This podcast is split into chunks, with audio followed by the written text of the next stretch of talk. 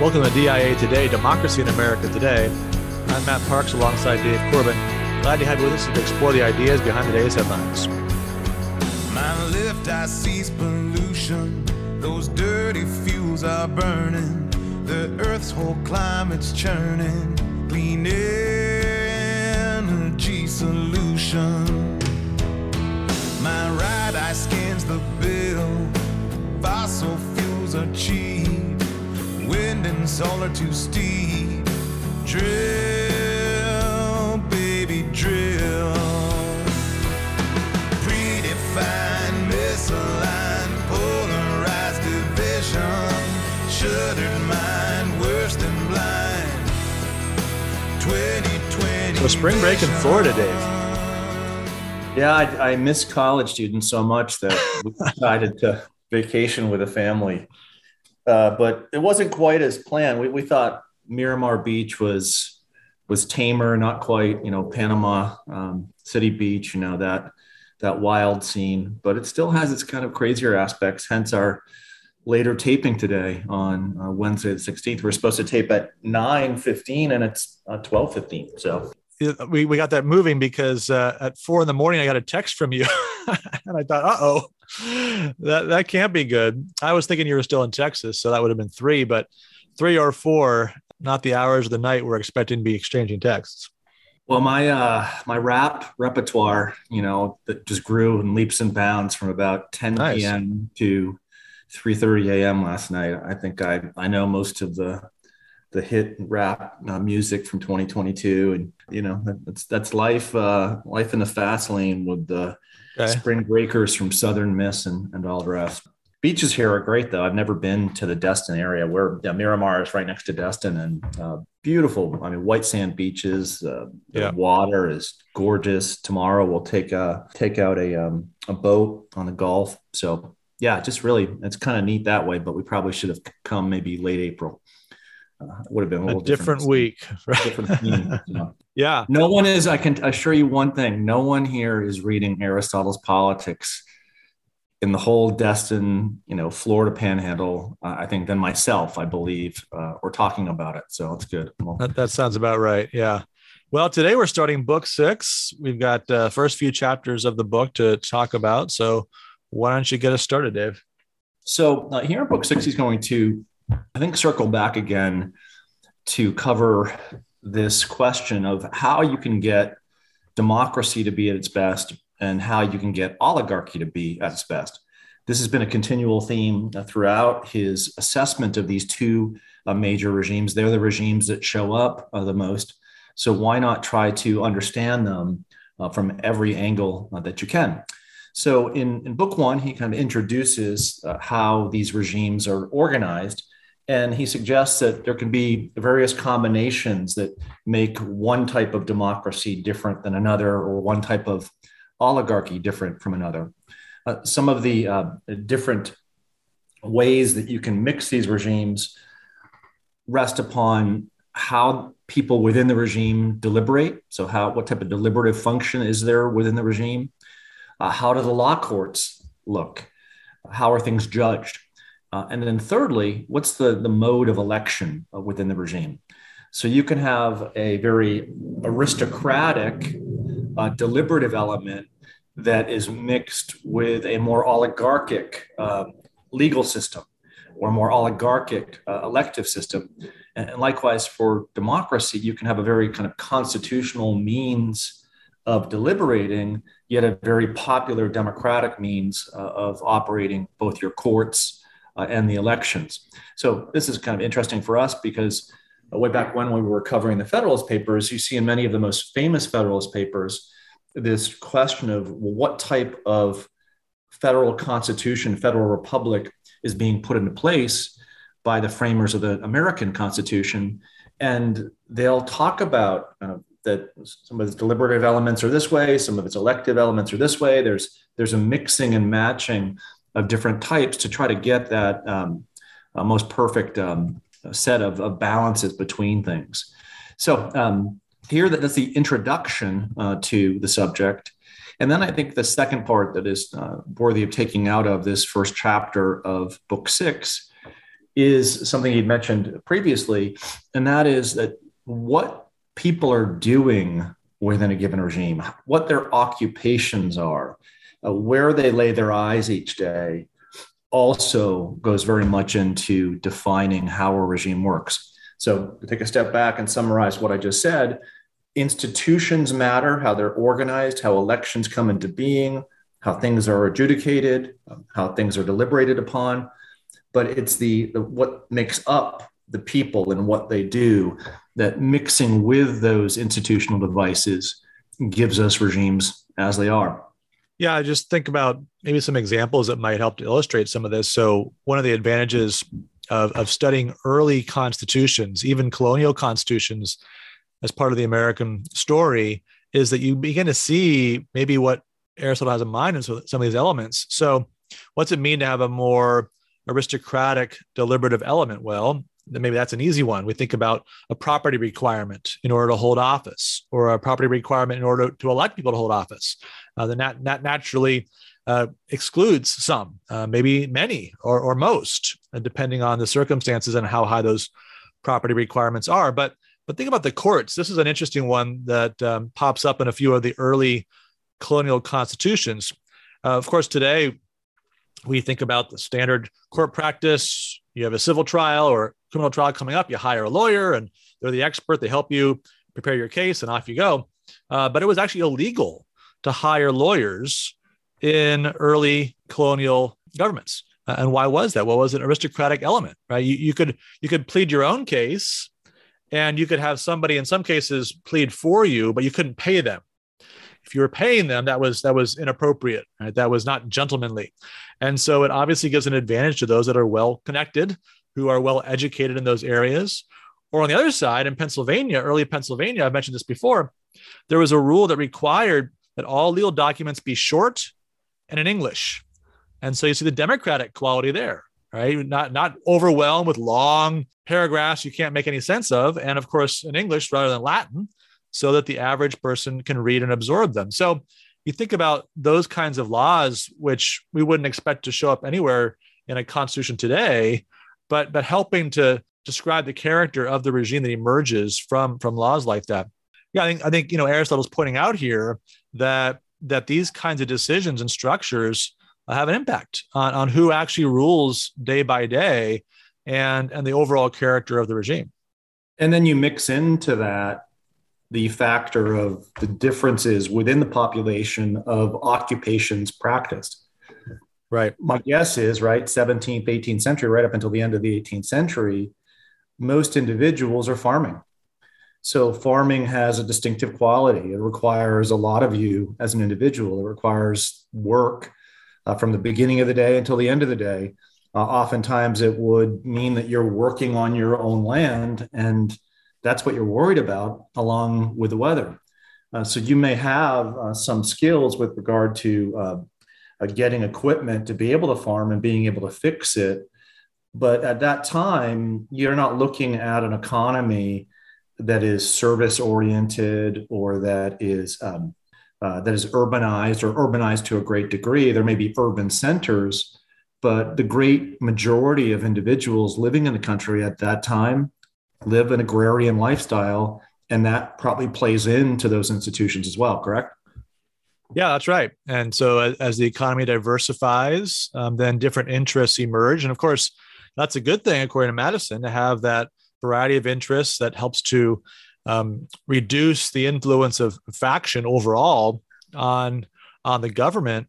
But yeah, I mean, a, a, nation of farmers will have a different outlook on on political life from a nation that has a uh, industrial foundation to its economy or a service orientation like we have uh, in our own day. So yeah, I think these are all factors that that Aristotle brings to our attention that you know we're so used to the the circumstance in which we live as sort of being normal, uh, that it helps to have these historical reflections that cause us to say, "Oh, wait a second, that's not necessarily normal."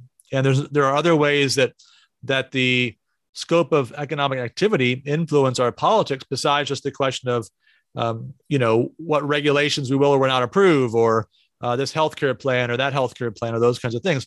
Um, but there are other more fundamental ways that the character of a people shapes the character of its government. Yeah, and here on a much smaller scale, we can see in Aristotle's writings that he had seen his own type of modernization occur in the previous century to two centuries in the Greek world within the city state. That uh, there was a time where most people lived um, in an agrarian setting, but cities like Athens and Sparta, as they come into being, they they draw like within them uh, a population that is uh, now more likely to uh, be involved in trade and commerce and exchange. And, and with that comes a change in, in, in how people live, how, how they see flourishing.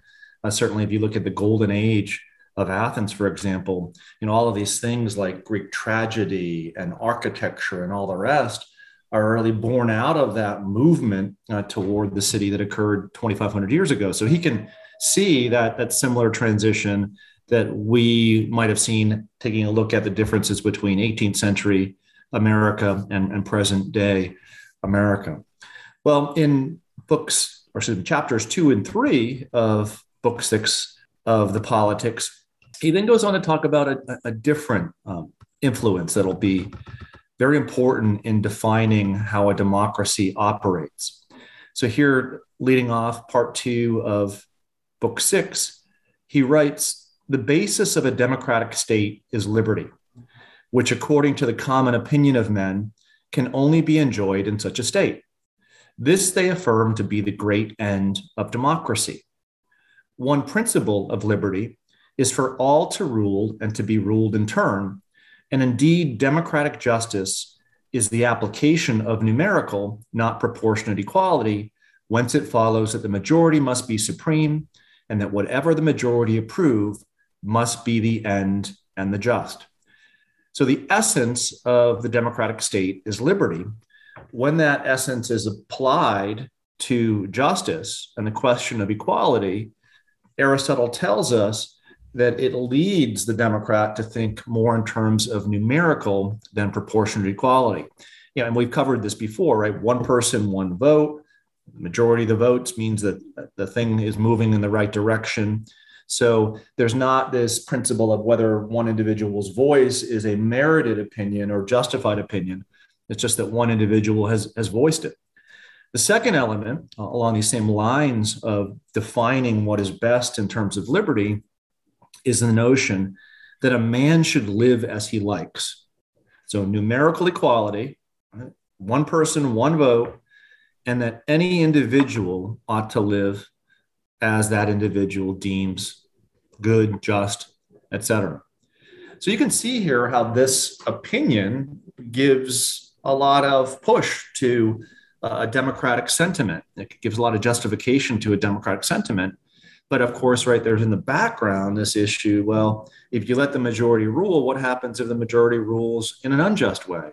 Or if you let a man live as he likes, what if he chooses to live in a way right, that leads to his dissolution rather than his flourishing. I mean, this is a great summary of the natural tendency of democracy, uh, as well as the the danger inherent in democracy. And you know, this of course brings to mind some of the things we talked about last season with democracy in America, and and the danger of allowing that majority to think of itself as having this godlike judgment over all things. I mean, the the the, the restraint that works in both of these areas is to reflect on the fact that that this equality is a God ordained equality. This, this equality is, is reflective of the fact that we are made equally in the image of God. Now, if that's the case, then the one who makes you uh, has some things to say about how you ought to live. Uh, and of course, has designed you in, in a loving way with, with certain principles that would guide you toward flourishing. So it's not that the instructions are those of a harsh taskmaster, but but rather a, a loving God who who wants to create the conditions for for human flourishing. And so, if we hold on to the notions of democracy, this this public liberty that allows for participation in government and private liberty that allows us to direct the course of our lives, but we do so within the boundaries of a God ordained order and recognize our, our, our need individually and collectively to submit to that, then we can have all kinds of great things that emerge in that context. Uh, if we abandon that, if we think of ourselves as autonomous and that equality is somehow something that we've, we somehow created for ourselves, uh, then of course these these worse outcomes result, and and we see all the ways that majorities can abuse minorities, and we see ways that individuals can act that are destructive of their own lives and the lives of those around them.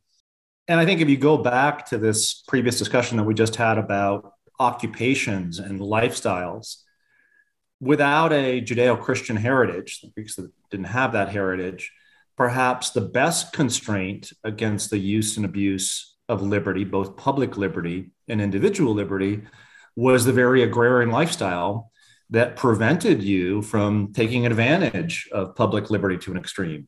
If you're farming 12 hours a day, you don't have time to read Twitter.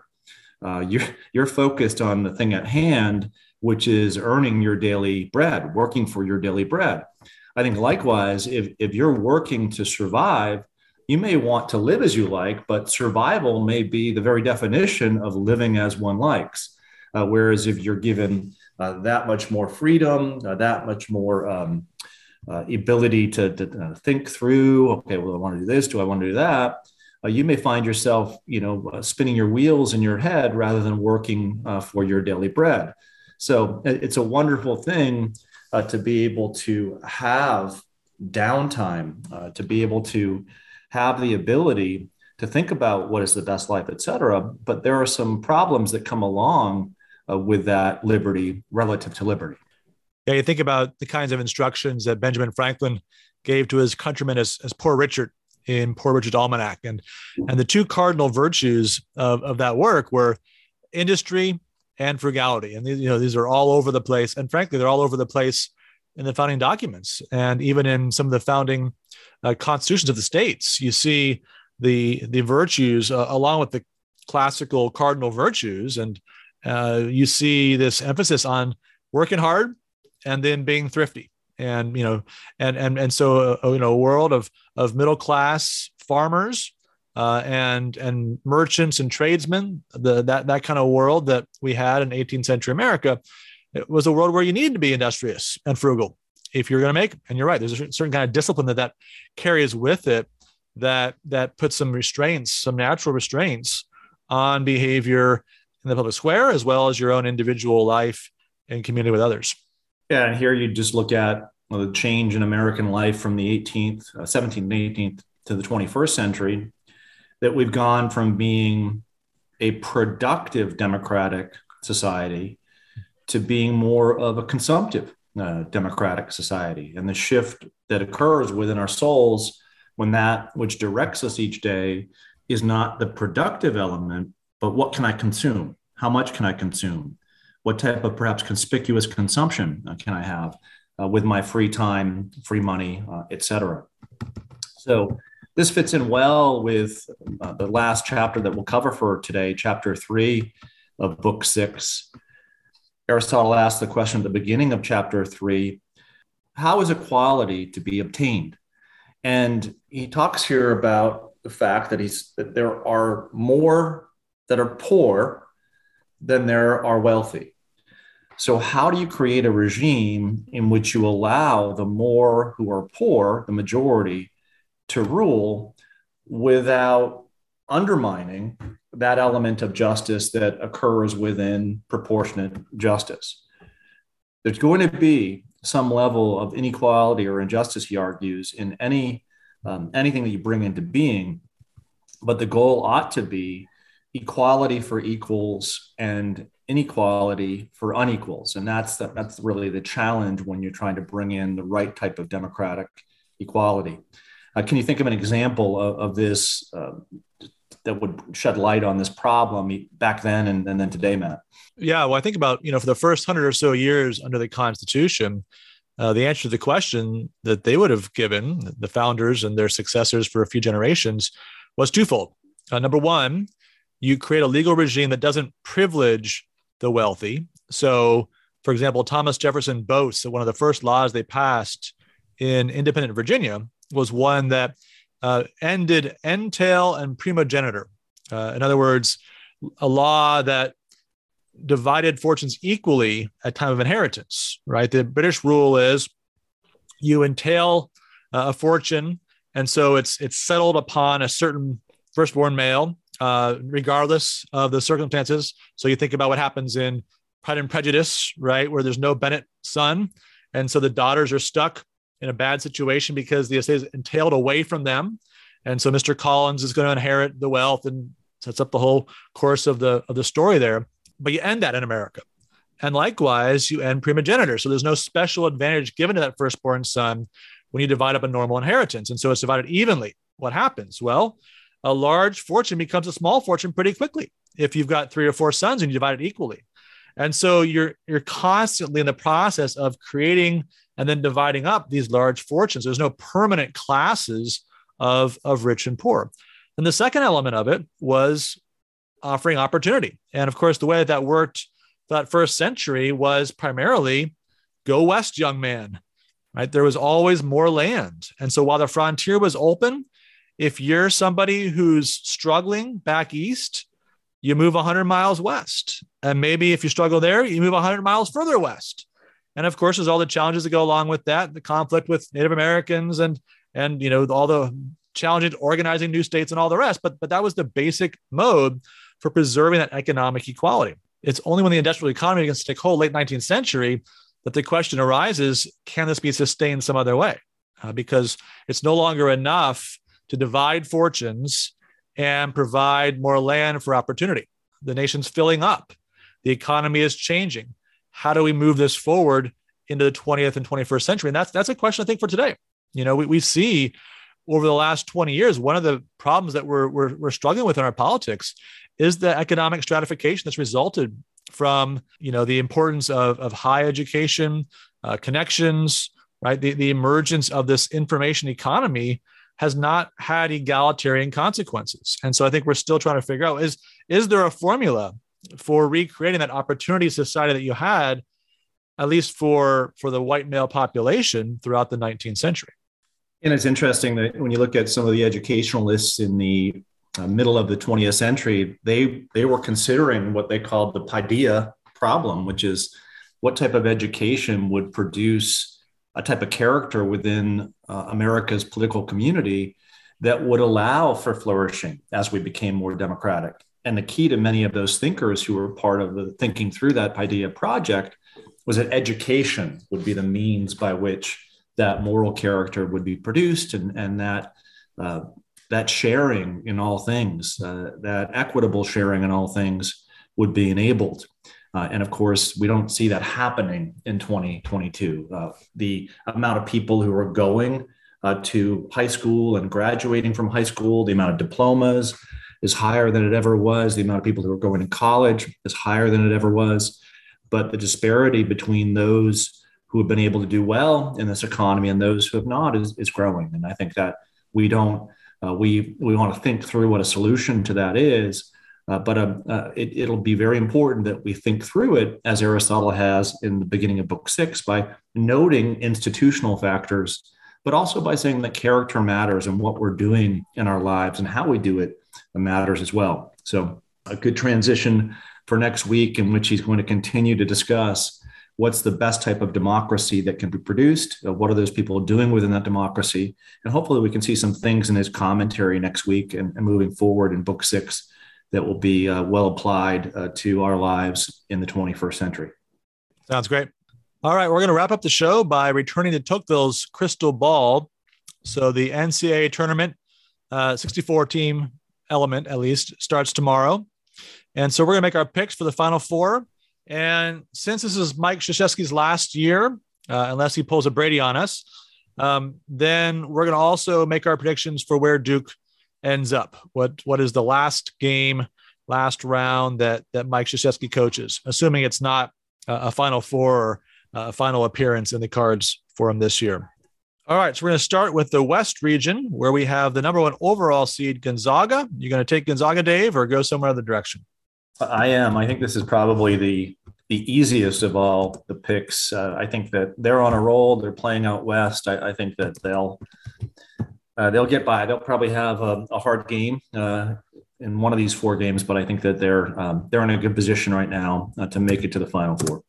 Okay, all right, I agree with you on that one. So uh, we'll see how far we have them going, but so far we got at least Gonzaga into the final four for a second year in a row. Out east, we have defending champion Baylor as the number one seed, but also some other key contenders there. Who do you have in the East?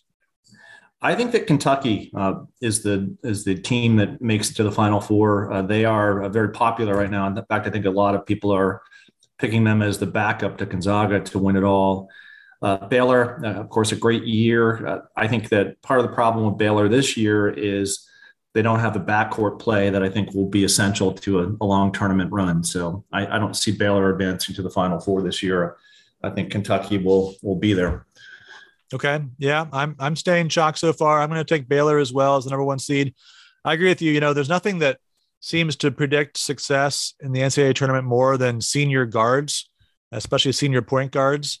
Uh, so you have to choose other teams uh, carefully if if they don't have that in their profile. But I think that that success last year they can build upon and at least get back to the Final Four for Baylor this time around. All right, in the South, uh, again, a number of uh, contenders there. This is probably one of the regions where there's been the most variety in in the picks uh, moving forward. Who do you have coming out of the South, Dave?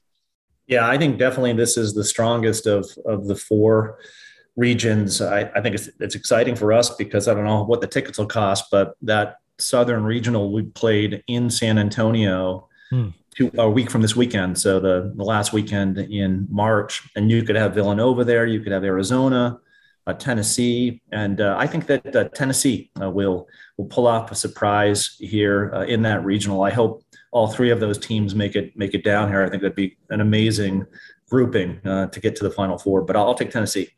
Yeah, that'd be a fun ticket. You're right.